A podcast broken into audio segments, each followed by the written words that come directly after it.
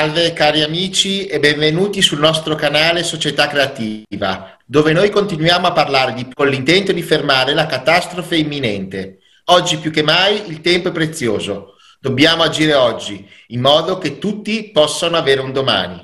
Il 7 maggio avrà luogo un forum internazionale online Crisi Globale siamo esseri umani, vogliamo vivere. È un evento su larga scala e senza precedenti, organizzato sulla piattaforma Società Creativa, grazie all'unione indipendente di milioni di persone provenienti da 180 paesi. Il forum sarà trasmesso in tutto il mondo su decine di migliaia di canali, su piattaforme sociali e mediatiche. L'evento è stato ideato e realizzato su base volontaria dagli sforzi e dalle risorse dei volontari stessi. Oggi abbiamo l'onore di parlare con Mariano Turigliatto, pedagogista, storico e divulgatore. È da 40 anni docente di scuola superiore e sperimentatore di nuove tecnologie per l'apprendimento, classi e scuole 2.0. È autore di pubblicazioni nel settore dell'educazione, oltre che di, manu- di manuali per la scuola Opera anche nel mondo dell'innovazione di prodotti e servizi, come amministratore e direttore di consorzi e raggruppamenti di inglese. Benvenuto. Ci dica, Grazie. Grazie per l'invito. Ci dica brevemente di che tipo di questioni di immigrazione e rifugiati si occupa. Ma io mi occupo di un segmento abbastanza circoscritto, eh, che è quello relativo ai minori stranieri non accompagnati, cioè a tutti quei ragazzi, il 94% sono maschi, che eh, arrivano nel nostro paese attraverso le rotte classiche delle migrazioni, i barconi nel Mediterraneo, i tir piuttosto che diciamo, le, i, i, viaggi a piedi, quello che loro chiamano scherzosamente trekking dei Balcani, no? eh, che arrivano nel nostro paese alla, alla ricerca ovviamente di qualche, di qualche, opportunità in più. Eh, io mi occupo di loro perché eh, sono stato coinvolto in un percorso di tutoraggio, ciascuno di questi ragazzi in base alla legge vigente in Italia ha diritto ad un tutore che viene nominato dal Tribunale dei minori che si occupa in qualità di tutore, cioè di quello che ne fa le veci del padre, eccetera, di questi ragazzi, ovviamente non ospitandoli a casa sua, tranne che diciamo se, se, se c'è anche questa volontà, ma eh, occupandosi eh, in qualche modo di tutte le incombenze di carattere burocratico amministrativo e anche fornendo un punto di, di appoggio, un perno su cui i ragazzi possono, se vogliono, costruire una loro esistenza più soddisfacente qui. Questo faccio io. Complimenti per quello che sta facendo.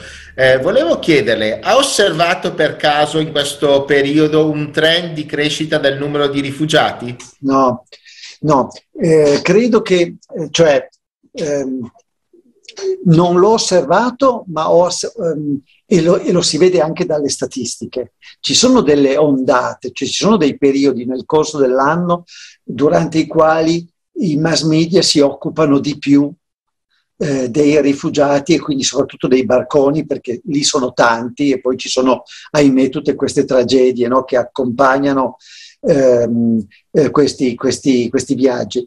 Ehm, eh, non, non, ehm, eh, guardando anche le statistiche, non è che sono aumentati, sono diversamente distribuiti nel corso degli anni.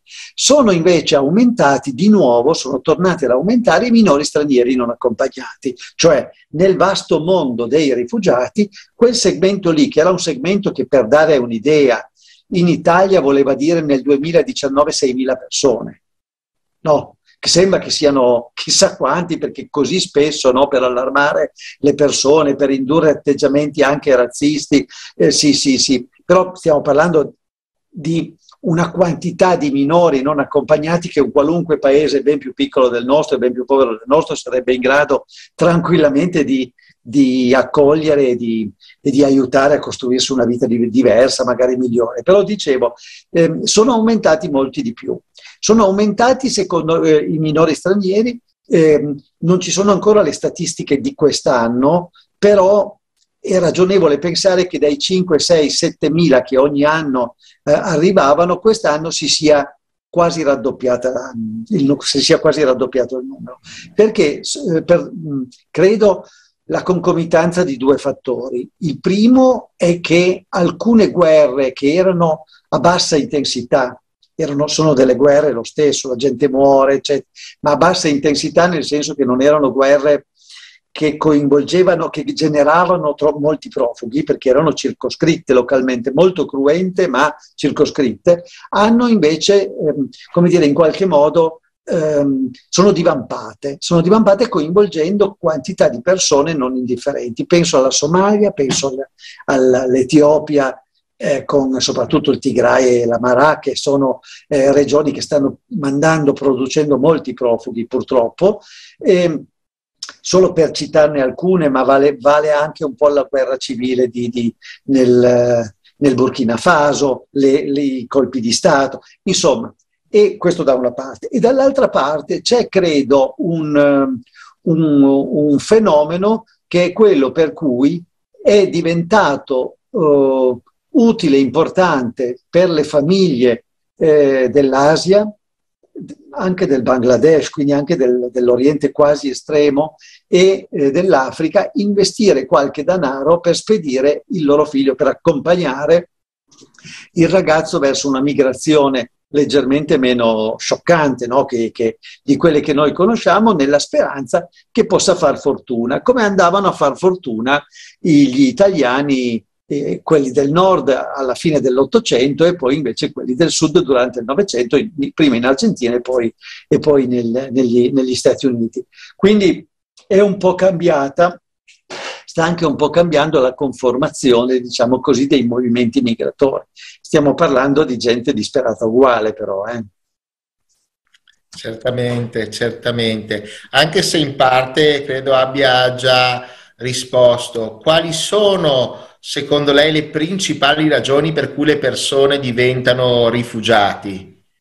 Beh, eh, qui devo citare la mia esperienza personale, ovviamente circoscritta perché io mi occupo di persone, non di numeri, no? E quindi no, non tratto, come nel film di Zalone, chili di rifugiati, ma certo. esseri umani, persone, eccetera, no?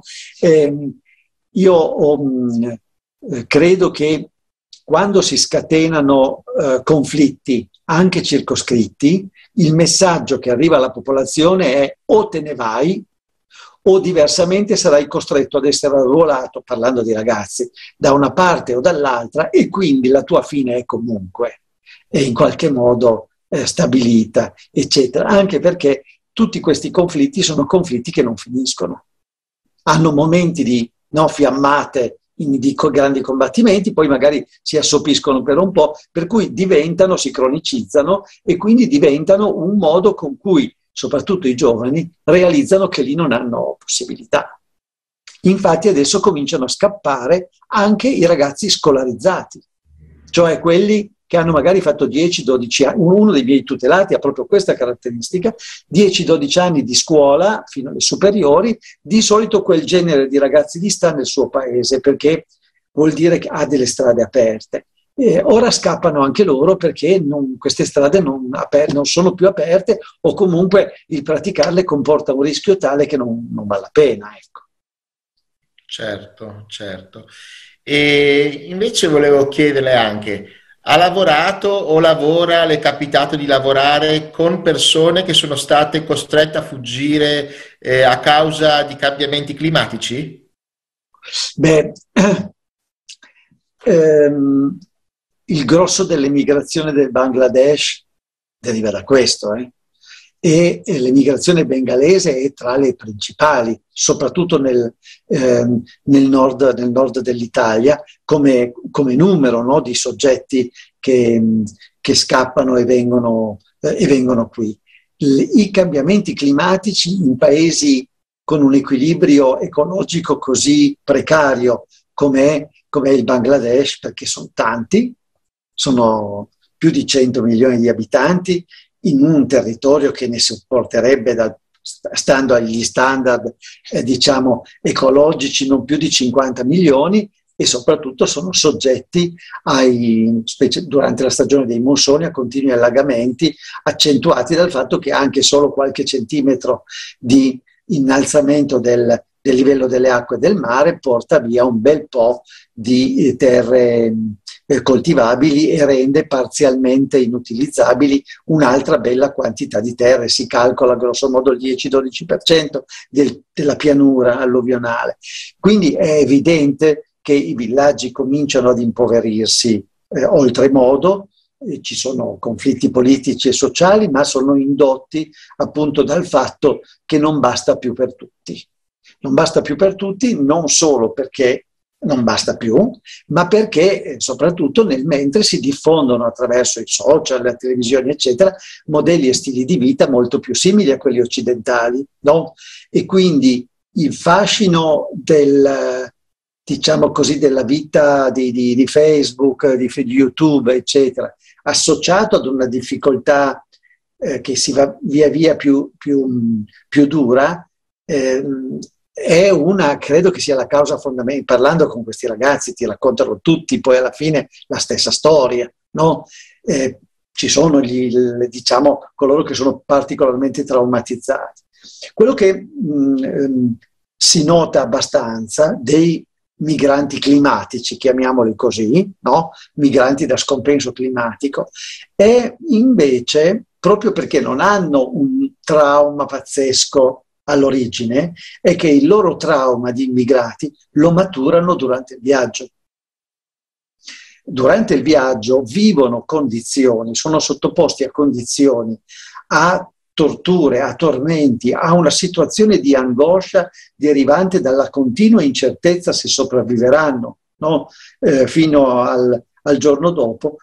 E, questo viaggio dura delle volte anche sei mesi, eh, quando, quando, poi questi ragazzi di 16, 17, 18 anni eh, arrivano, sono oh, profondamente devastati da un punto di vista proprio dell'umanità, cioè sono stati deprivati di un pezzo di umanità importante e il grosso del lavoro è proprio aiutarli a ritrovare un modo normale di, di vivere con gli altri, un, un, un, un po' di affettività e anche a tornare ad essere un po' sinceri, perché è evidente che il, il profugo è costretto a mentire continuamente, quindi mente indiscriminatamente, non so come dire, no? Non, eh, e questo in ragazzi molto giovani produce una situazione di straniamento perché loro raccontano una vita, una persona che non sono loro. Prima o poi bisogna aiutarli a ricongiungere due, i due piani. Beh, complimenti veramente per l'attività che, sta, che state facendo, che sta portando avanti. E le chiedo, perché secondo lei ad oggi lo status di rifugiato climatico non esiste ancora?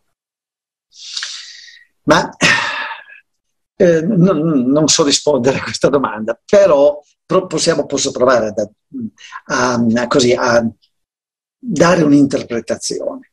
Allora, i nostri paesi, non, non ci metto solo l'Italia, non amano i rifugiati. Tendenzialmente non li amano, ma non, non, è che non li amino soltanto per razzismo, per egoismo, eccetera. Vabbè, ci sono anche tutti questi aspetti che non è il caso di richiamare qua, ma non li amano perché costituiscono un problema.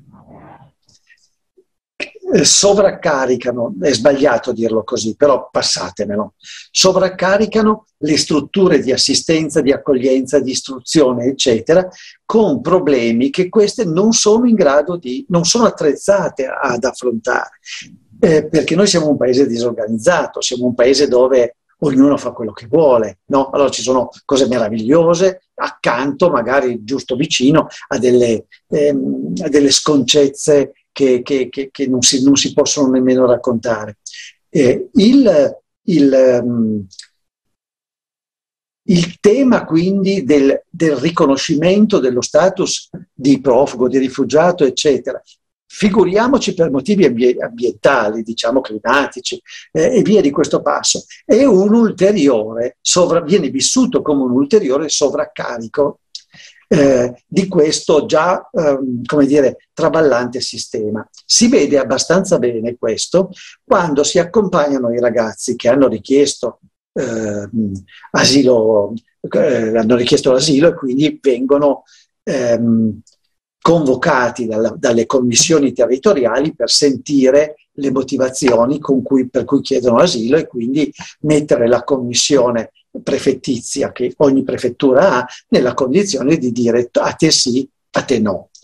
Ehm, se tu accompagni un ragazzo, e stiamo parlando di persone sensibili, eh, i membri di queste commissioni, noi siamo abituati a pensare al trucido poliziotto, al, no, No, no, no, no. Sono mediamente persone molto sensibili che conoscono la situazione del paese del ragazzo, che si, si sono già fatti carico, che arrivano preparati no? al colloquio con, con, il giovanotto, perché sono prevalentemente maschi, come dicevo prima, no? I, i, ragazzi, i, i minori stranieri non accompagnati che poi diventano maggiorenni. Ebbene, se tu prospetti loro, se il ragazzo prospetta loro una situazione di conflitto nella quale, certificabile, evidente, conosciuta, di cui si occupano i telegiornali, ehm, è come se fossero rasserenati.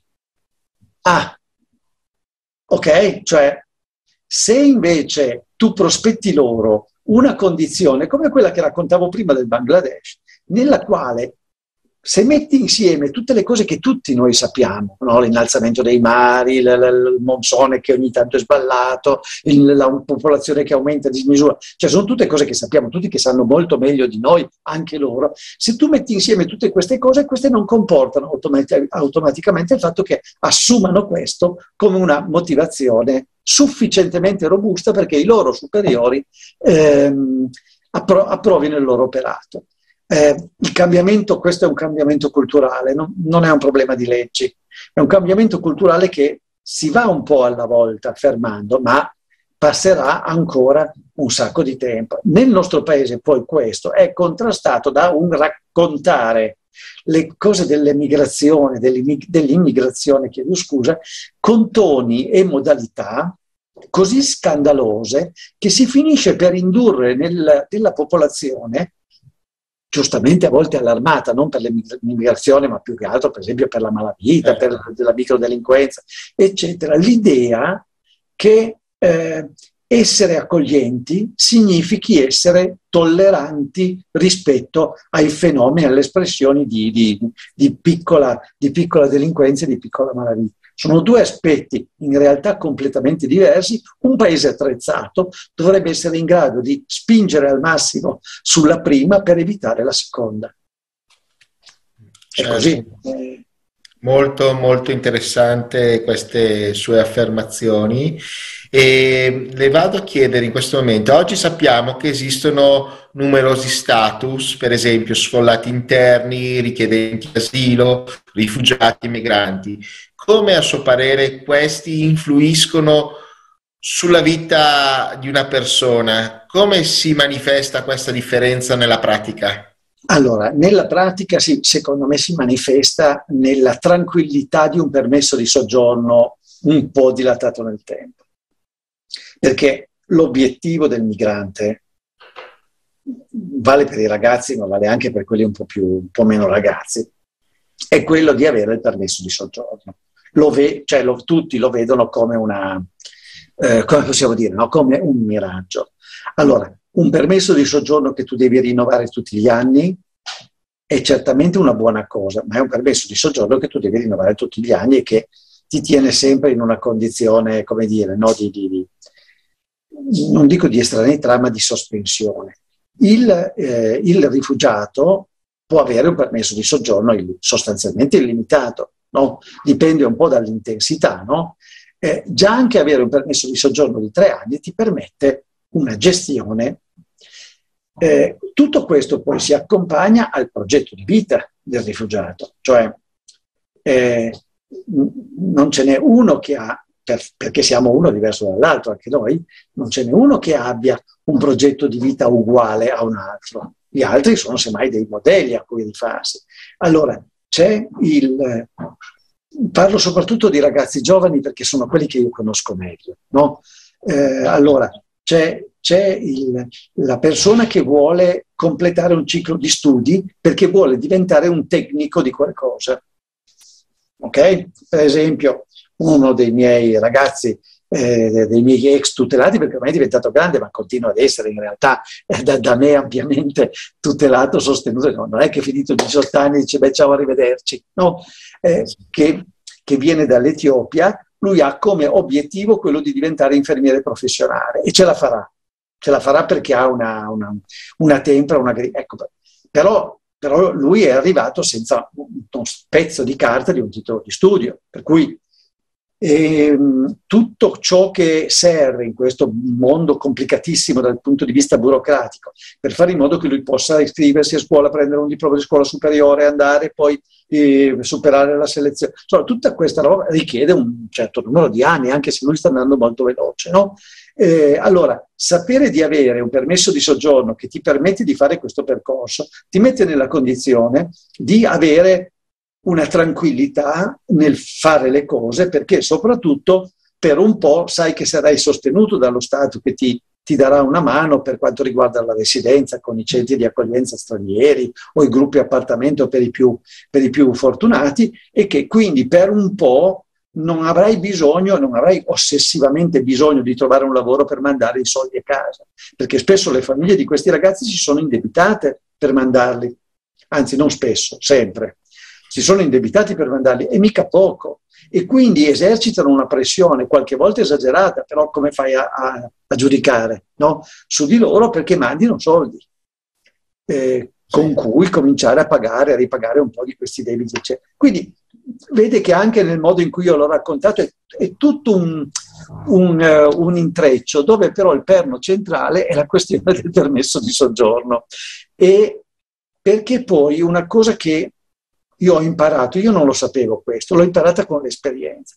Gli stranieri, una volta che hanno, che sono a posto, più o meno a posto con i documenti, con il lavoro, se gli dai una mano, eh, ma si aggiustano. Si aggiustano, cioè nel senso che riescono in qualche modo a, non sono più i tempi in cui non si trovava niente da fare, no? Certo si trovano i lavori che ben conosciamo, però, come dire, riescono a, come dire, a cavarsela abbastanza bene, abbastanza in fretta. E, ehm, quindi ecco, ehm, alla fine di, di, questo, di tutto questo, questo, ragionamento, quel che voglio dire è che in realtà eh, noi dovremmo essere capaci, senza violare regole, senza, essere, eh, senza transigere, però di semplificare l'approccio con la burocrazia è una cosa pazzesca, eh? pazzesca. Cioè persino i volontari che pure bazzicano no, di queste cose qua, molto spesso fanno fatica a capire il senso di certi giri, certe tortuosità. Eh, eh, immaginatevi uno straniero che non ha nessuno che gli dà una mano, che, che ecco. eh, questo forse è ancora, è ancora la, la cosa più importante su cui lavorare, perché poi per il resto, ripeto, anche il lavoro lo trovano, per cui il permesso di soggiorno, il rinnovo del permesso di soggiorno, anche se ce l'hanno solo per un anno, in qualche modo ce la fanno, no? eh, però è, tut- è, tutto il mondo complicato che, che, che invece bisognerebbe semplificare. Inteso, inteso. Eh, le volevo chiedere, parliamo, entriamo un pochino più nel dettaglio per capire il percorso che fa un rifugiato. Diciamo che c'è una guerra, un disastro climatico e una persona è costretta a cercare sicurezza. Cosa succede dopo? Quali sono le sue azioni? Qualcuno lo prende e lo porta via?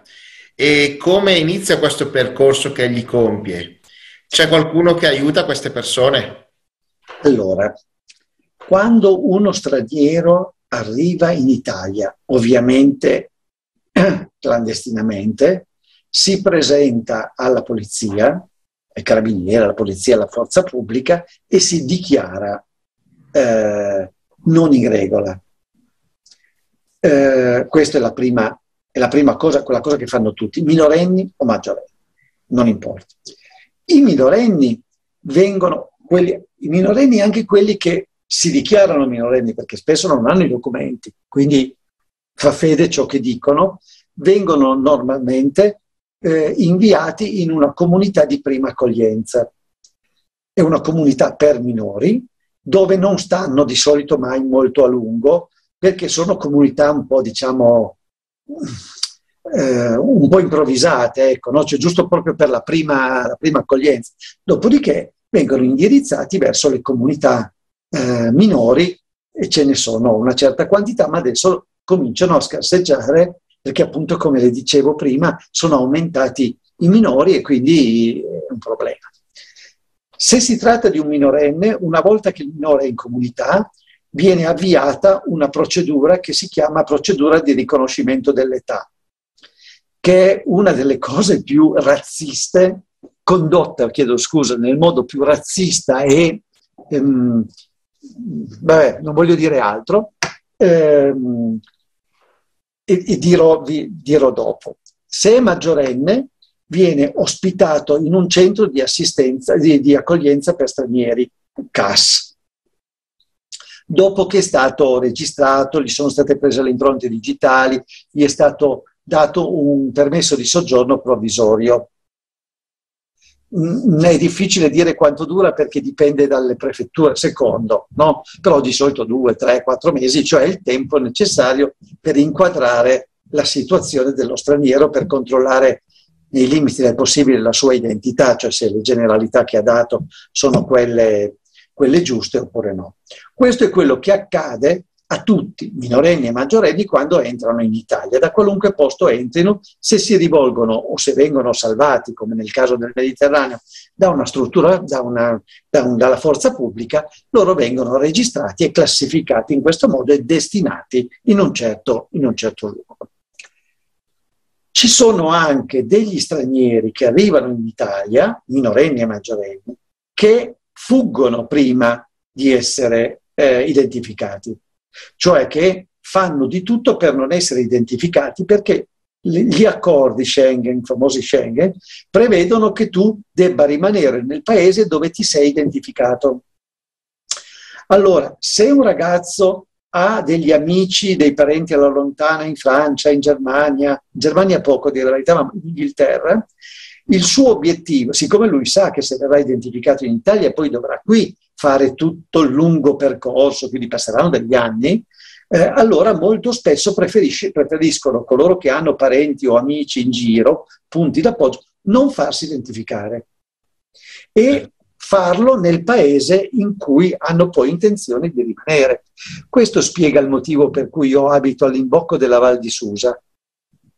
Eh, lungo la Val di Susa, basta salire sul treno, eh, si, si vede, lungo la Val di Susa ci sono un sacco di migranti che cercano di andare verso la Francia, molto ben assistiti, per fortuna, da volontari che, che li aiutano tanto, che hanno aperto delle strutture per... sono prevalentemente famiglie, tra l'altro, più che, più che ragazzi, che vanno verso la Francia, e poi dalla Francia qualcuno va in, in Inghilterra, qualcuno in Belgio, eccetera. Però questo è quelli lì li lasciamo perdere perché non siamo in grado di seguire il loro percorso.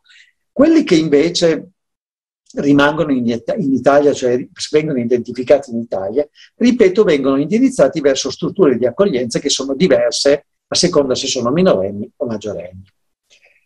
Per quanto riguarda i maggiorenni, eh, loro hanno un anno di tempo, permesso, alla fine avranno un permesso di soggiorno che durerà al massimo un anno per cercare eh, a meno che non abbiano eh, come dire, motivazioni non vengano da una guerra, da, quindi stiamo parlando di migranti normali, chiamiamoli qui fa ridere, chiamarli normali, ma ecco, eh, hanno un anno di tempo per trovarsi un lavoro, eccetera, e durante quell'anno possono stare in un CAS, cioè in un centro di, assisten- di accoglienza che è un, in sostanza un, una, una, colonia, ecco, chiamiamola così, una, tipo una, una, colonia di vacanze, una sorta di albergo nel quale possono dormire, hanno da dormire e da mangiare.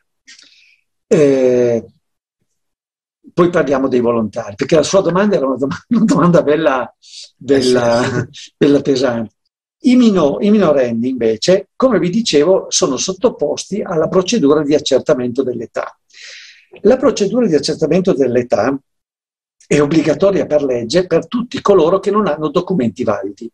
Il documento valido è almeno un certificato di nascita con la foto dell'interessato. Quasi nessuno ce l'ha, certificato ce l'hanno, ma la foto, con la foto no.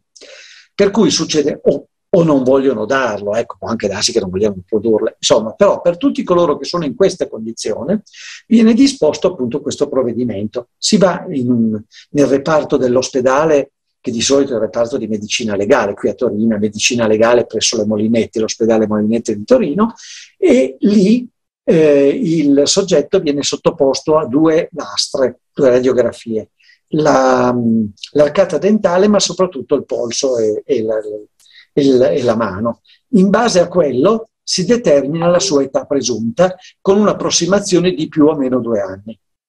Detto in parole povere, eh, se, se, un ragazzo ha dichiarato di avere 17 anni e dalla radiografia del suo polso risulta che, risulterebbe che ne ha 20, 20 meno 2, 18, lui è già maggiorenne, quindi deve essere immediatamente spostato dalla comunità minori, dal programma diciamo minori al, al, appunto alla cosa degli adulti, no? al, posto per, al, posto per, gli adulti. Il problema, la cosa bestiale che poca, poca, gente sa, anche perché è una questione molto, ne ho anche scritto parecchio su, su giornali e riviste, è che tabella, le tabelle con cui si eh, confronta il polso del soggetto sono le tabelle eh, che raccolgono le radiografie di adolescenti americani, statunitensi, eh, della città di Cleveland e dei dintorni, raccolti da ortopedici negli anni fra le due guerre mondiali. Allora uno dice, ma scusa, quello del Bangladesh cosa c'entra con il giovane adolescente di Cleveland di oramai 80 anni fa? Questo però è il metodo. Tra l'altro la legge prevede che i metodi siano diversi, cioè che ci sia anche un colloquio, che ci sia per esempio un accertamento dei caratteri sessuali primari e secondari per capire il livello di maturazione, però non si fa mai. Eh, non si fa mai e quindi molto spesso ragazzi anche minorenni vengono spediti nei, nei, nei CAS con i maggiorenni, diciamo che sono situazioni meno protette, proprio in virtù di, questi, di questo modo un po' diciamo sbrigativo che ha una sua giustificazione, sia, sia chiaro. Quando un poliziotto arresta uno spacciatore e lo spacciatore si dichiara minorenne, il poliziotto non può mandarlo in un carcere per maggiorenni. Per cui cosa fa? Ricorre all'accertamento dell'età per decidere dove, dove deve andare l'accreditato che lo tengono in custodia. No? Quindi in quel caso effettivamente magari un accertamento veloce ci, ci, può stare anche bene, però non può essere la regola come se fossero tutti delinquenti, perché uno è delinquente salvo pro ecco. eh, cioè uno, uno, è onesto salvo pro contrario. Però vabbè. E, ehm, ecco, per quanto riguarda i maggiorenni, credo di aver detto, i minorenni hanno un'ulteriore facilitazione che si chiama eh, prosieguo amministrativo. Non so se ne avete mai sentito parlare, ma in buona sostanza il minorenne che diventa maggiorenne, se ha intrapreso un percorso di studi, eh, se ha in corso un'attività che è, come dire, che gli darà una forte capacità di autonomia, ha la possibilità di rimanere in carico ai servizi sociali dei minorenni, per i minorenni, per tre anni come massimo, in modo che abbia il tempo di completare il suo corso di studi o la sua attività di inserimento lavorativo, l'addestramento, eccetera. Il prosieguo amministrativo lo chiede il tutore. Lo chiede il tutore al Tribunale dei minori che accertate le, le, la sussistenza delle condizioni, normalmente lo concede e allora in quel caso quei minorenni lì hanno, a prescindere dal fatto che siano rifugiati, che hanno eh, altri tre anni di permesso di soggiorno e di eh, sostegno eh, diciamo, sostegno, sostegno, di vita. E, ehm, e ci sarebbero molte altre cose da raccontare, però così ammazzerei chiunque e quindi preferisco magari no, non proprio scendere nel dettaglio. No? Ne, ne, ho parlato parecchio negli articoli che ho scritto sul Fatto Quotidiano e che ogni tanto no, riprendo proprio perché so che è un tema che interessa poca gente ma in modo, come dire, corposo. Certamente, io volevo ancora chiedere questo. Come fanno eventualmente i paesi, le nazioni, a negoziare lo, eh, lo spostamento dei migranti? Come è organizzato questo processo? Chi solitamente viene preso, spostato per primo? E quelli che diciamo, e quelli che non vengono spostati, che, che cosa succede a queste persone? Eh, per spostati che cosa si intende? Eh, per esempio la ricollocazione in altra ah, nazione. Chiedo scusa, no, no, chiedo scusa. Temevo di non aver capito. Eh, eh, allora, questo negoziato e i relativi spostamenti vengono ehm, gestiti a livello romano e lo spostamento avviene nel momento in cui lo straniero è arrivato ed è stato ricoverato in un centro di prima accoglienza, tipo quelli che ci fanno vedere in televisione a Lampedusa piuttosto che... Ecco, certo. no?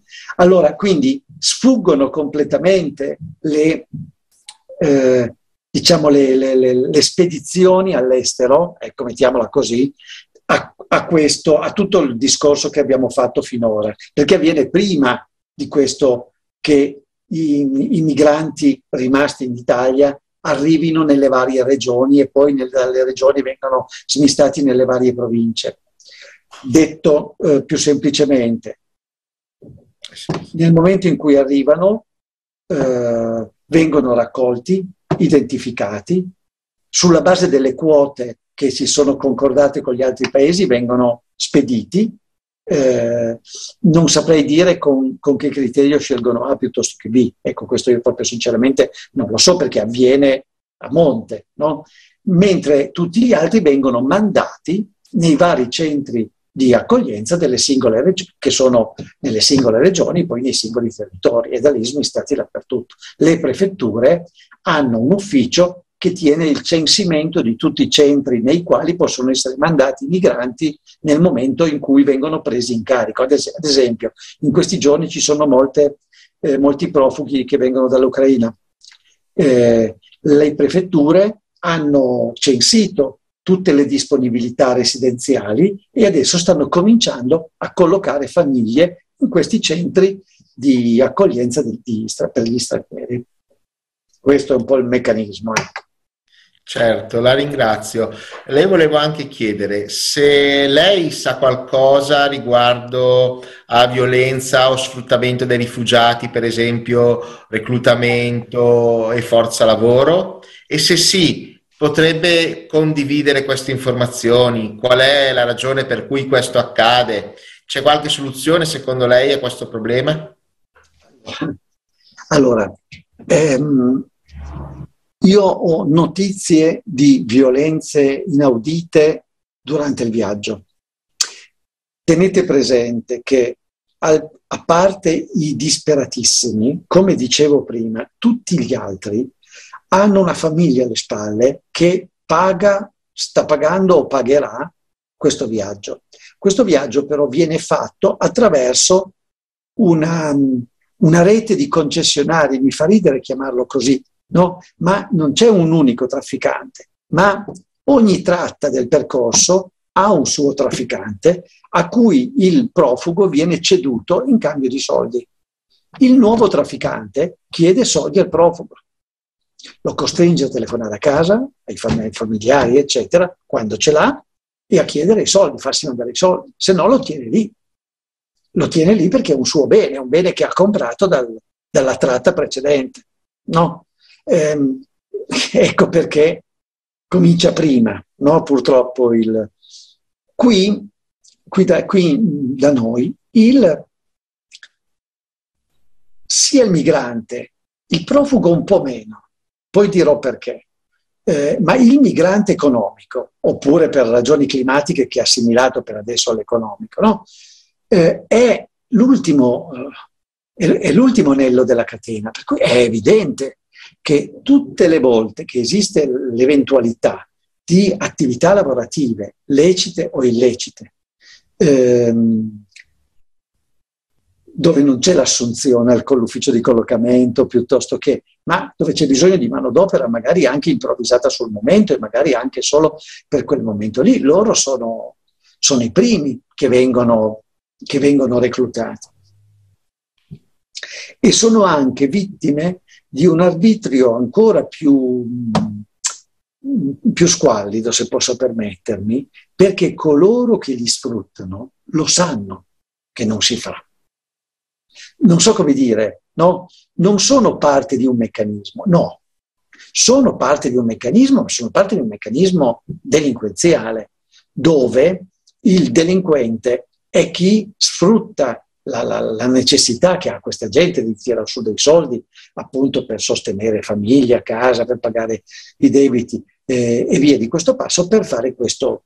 I profughi, non è che i profughi invece vengono trattati come dei, dei gioiellini, no, ma il profugo, cioè colui che è profugo per motivi politici, per guerra, per, quindi per ragioni che in qualche modo lo distinguono dai migranti economici, il profugo sta leggermente meglio, stiamo parlando del... Eh, proprio del... sta leggermente meglio perché il profugo, in quanto depositario dello status di profugo, ha, entra in circuiti di sostegno che agli altri migranti, che per gli altri migranti non ci sono. Lo status serve a questo oltre che al permesso di soggiorno, cioè al fatto che tu da quel momento in avanti non è che vivi bene, sei meravigliosamente, eccetera, ma hai tutta una serie di dalla casa, per esempio, no? eh, in avanti, tutta una serie di misure di sostegni che, gli altri, che per gli altri non ci sono. Stiamo parlando di miserie tra poveri, no? però eh, finisce questo per segnare la differenza, perché intorno al mondo dei migranti, tutti, che siano profughi, che siano migranti economici, eccetera, c'è un mondo di volontari. Io sono uno di quelli no? che dà una mano, non per ragioni pietistiche, no? Eh, i, i beni naturali, e noi siamo dei beni della natura, vanno preservati e valorizzati. E questo è solo il mio, il mio pensiero. No? Ehm, e dicevo, in, c'è un mondo di volontari, di, di, istituzioni, di sostegni, eccetera, piuttosto importante, naturalmente anche questo alla, all'italiana, cioè tutti sbrindellati, senza nessun coordinamento, eccetera, che però fa un sacco di cose e quindi davvero serve ad alleviare eh, le condizioni e dei profughi se ne occupano in parecchi. Ecco, questo è la famosa umanità italiana che viene fuori e che non si vede tanto perché hanno solo spazio quelli che strillano. Però devo dire davvero, eh, c'è una, una miriade di, di, di, di, associazioni, di mondi, non necessariamente legate alla religione, eh, che, eh, che mh, eh, si danno da fare e fanno quello che possono per cercare di, risolvere almeno i problemi più, più importanti di questi soggetti. I rifugiati ne hanno un po' di più. Ecco. Eh sì. Eh, per fortuna che tante persone si stanno occupando per eh, riguardo proprio queste tematiche. Ma a tal proposito, ci sono, come abbiamo appena detto, un numero enorme di organizzazioni e leggi, ma eh, nonostante questo, le persone che sono costrette a cercare un posto sicuro, eh, affrontano spesso molti problemi e i loro diritti sono violati ovunque. Secondo lei perché succede questo? Qual è la ragione principale di questa situazione? E cosa soprattutto bisognerebbe fare per risolvere questo problema? Allora, se io fossi in grado di rispondere compiutamente a questa domanda, eh, mi piacerebbe, accidenti. Eh, io ehm, credo che ci siano, cioè che il fondamento sia l'ignoranza.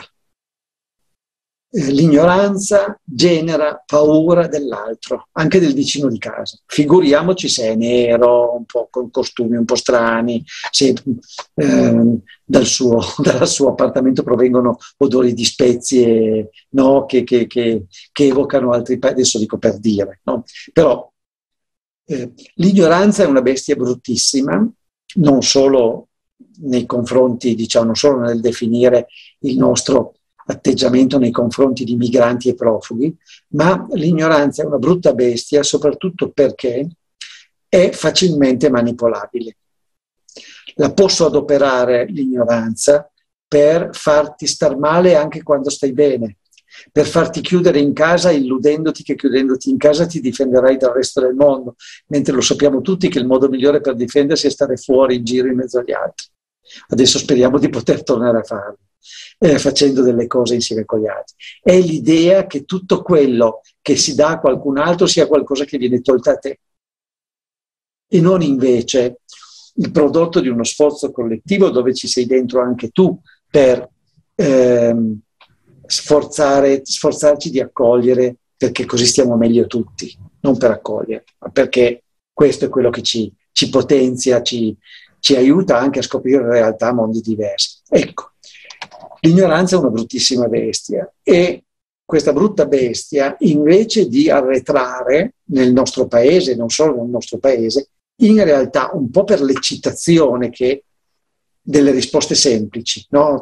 bisogna mandarli via tutti. No, ehm, un po' per questo, ma un po' anche perché eh, la scuola non ha più fatto tanto il suo mestiere, no? Eh, questa roba qui eh, comincia adesso a, a, produrre effetti davvero perversi.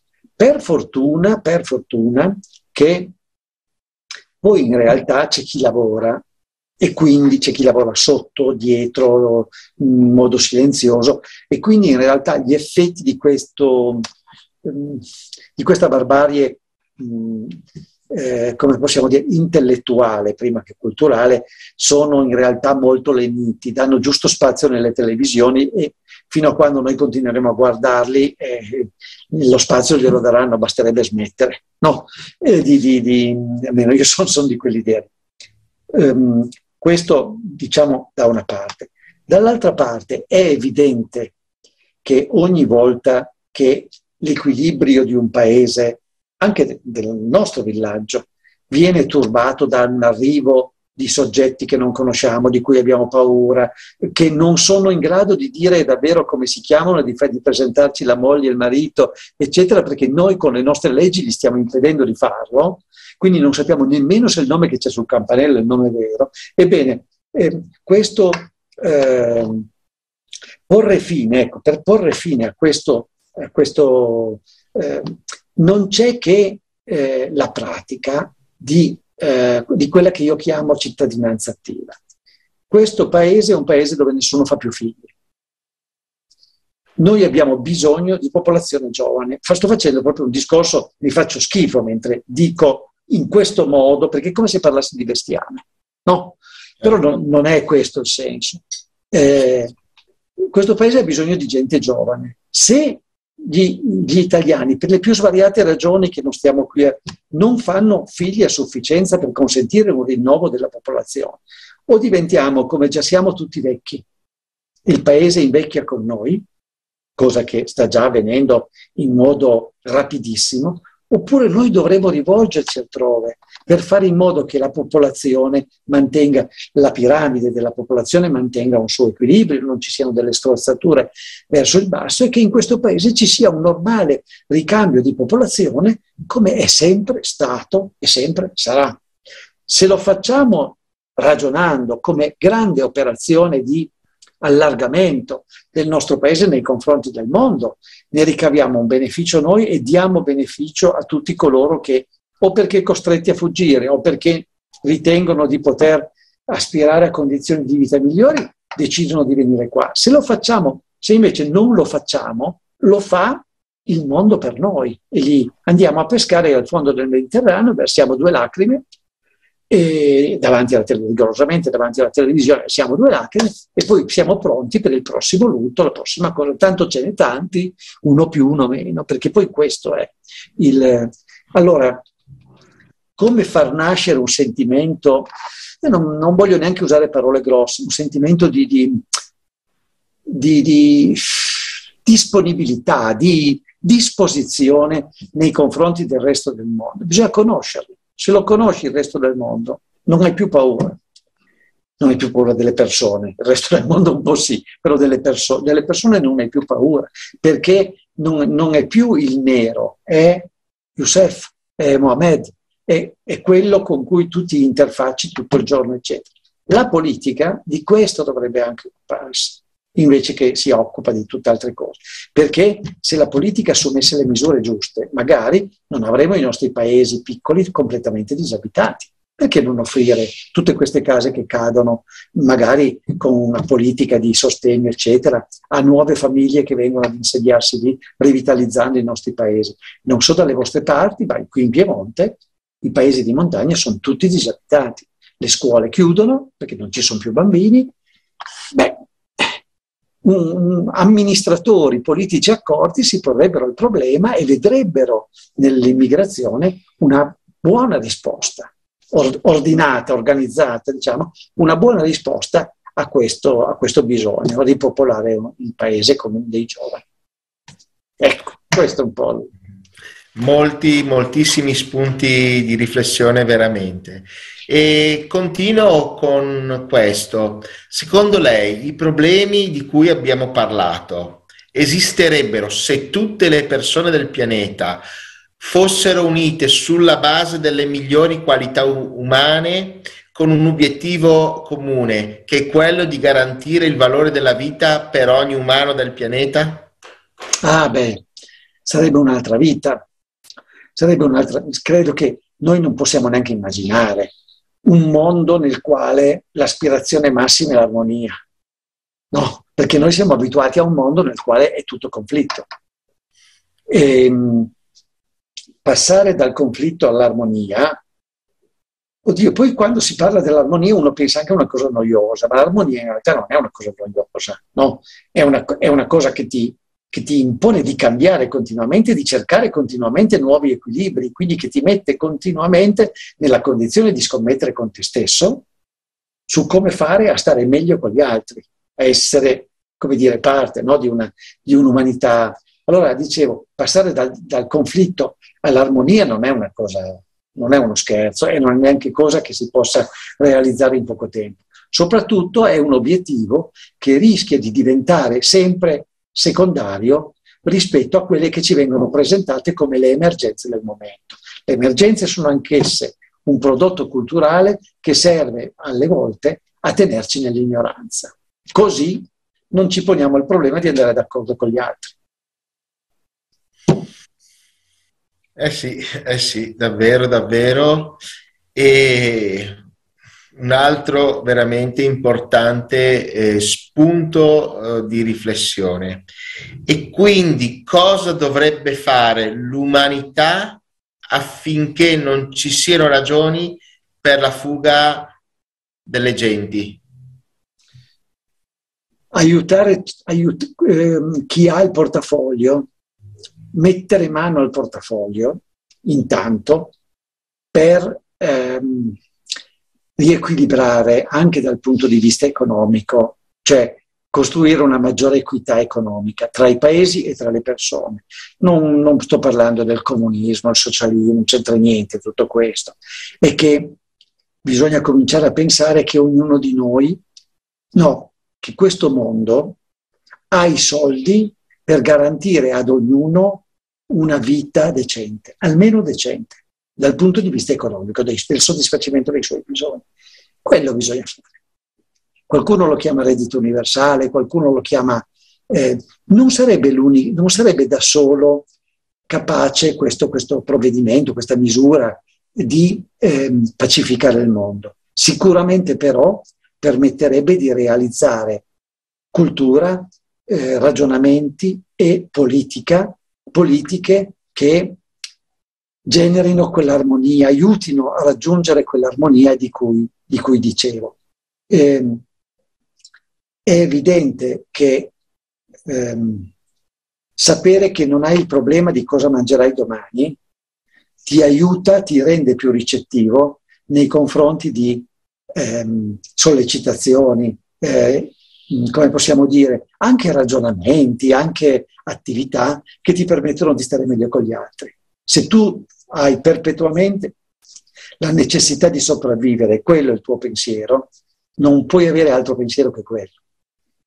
Quindi noi, noi credo che di guasti in giro per il mondo ne abbiamo già fatti tanti, credo noi occidentali, no? Quindi per carità, guai, immaginare. Credo che però eh, cominciare a, a pensare a una ridistribuzione economica, invece credo che questo, questo, questo sì. Poi questo non, neanche questo risolverà il problema, perché molti regimi africani, in realtà non, per esempio dell'Africa, ma senza andare tanto lontano, non, non, ehm, eh, non, cambierebbero la loro natura, perché è anche un po' il nostro istinto quello che ci porta.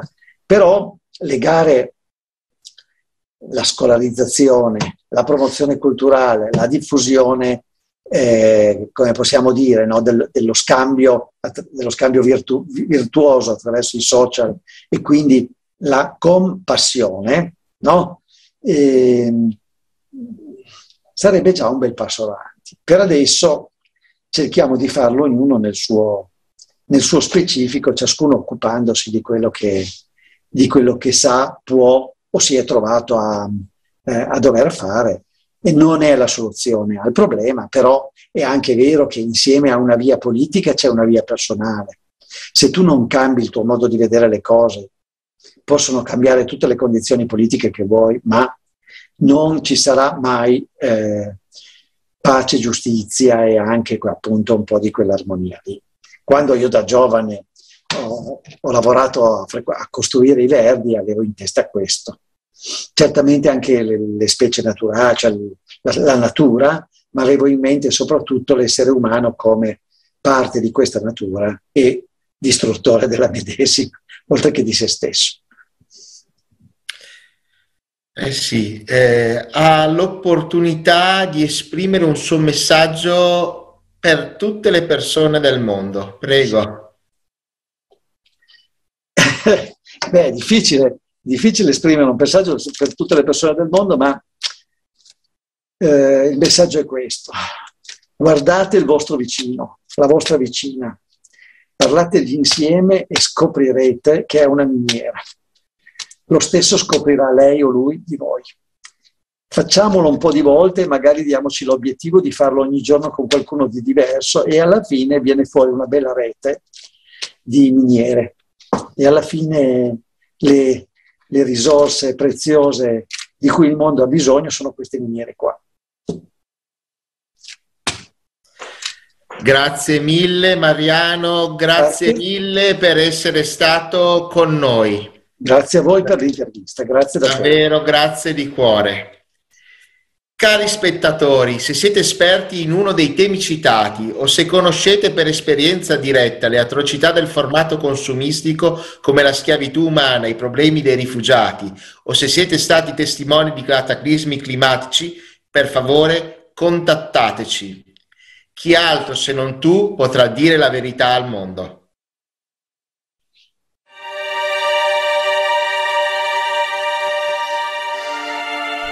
Ciao a tutti, sono Hassan dal Pakistan e sono un volontario del progetto Società Creativa, quindi sto lavorando per l'umanità. Ho visitato il Gilgit Baltistan. Qui è una zona remota del Pakistan e soprattutto Unza, in Valle Goyal. Sono stato a Chabulsan negli ultimi sette giorni quando sono arrivato lì ho visto quanto è dura la vita per queste persone, il che è reso molto più difficile dalla mancanza di accesso alla strada che porta alla città. Non hanno accesso agli ospedali, non hanno cibo, sono rifugiati, persone che vengono dall'Afghanistan. Quando la situazione in Afghanistan è cambiata, questa gente è stata costretta a trasferirsi in Pakistan. Vivono a fianco con la gente del posto. Quando ero lì, la temperatura era 25 gradi sotto zero. Di notte era, credo, a meno 19 o 20 quando ho dormito nella stanza e nel bagno l'acqua è diventata ghiaccio. Quindi la vita delle persone è molto difficile. Mentre ero lì, ho raccontato della società creativa e ho parlato della conferenza Crisi globale, l'ora della verità. Ripeto, le condizioni in cui vive la gente sono molto brutte In più è inverno, cade la neve, la strada è bloccata, la città è lontana e non hanno la possibilità di spostarsi. Grazie.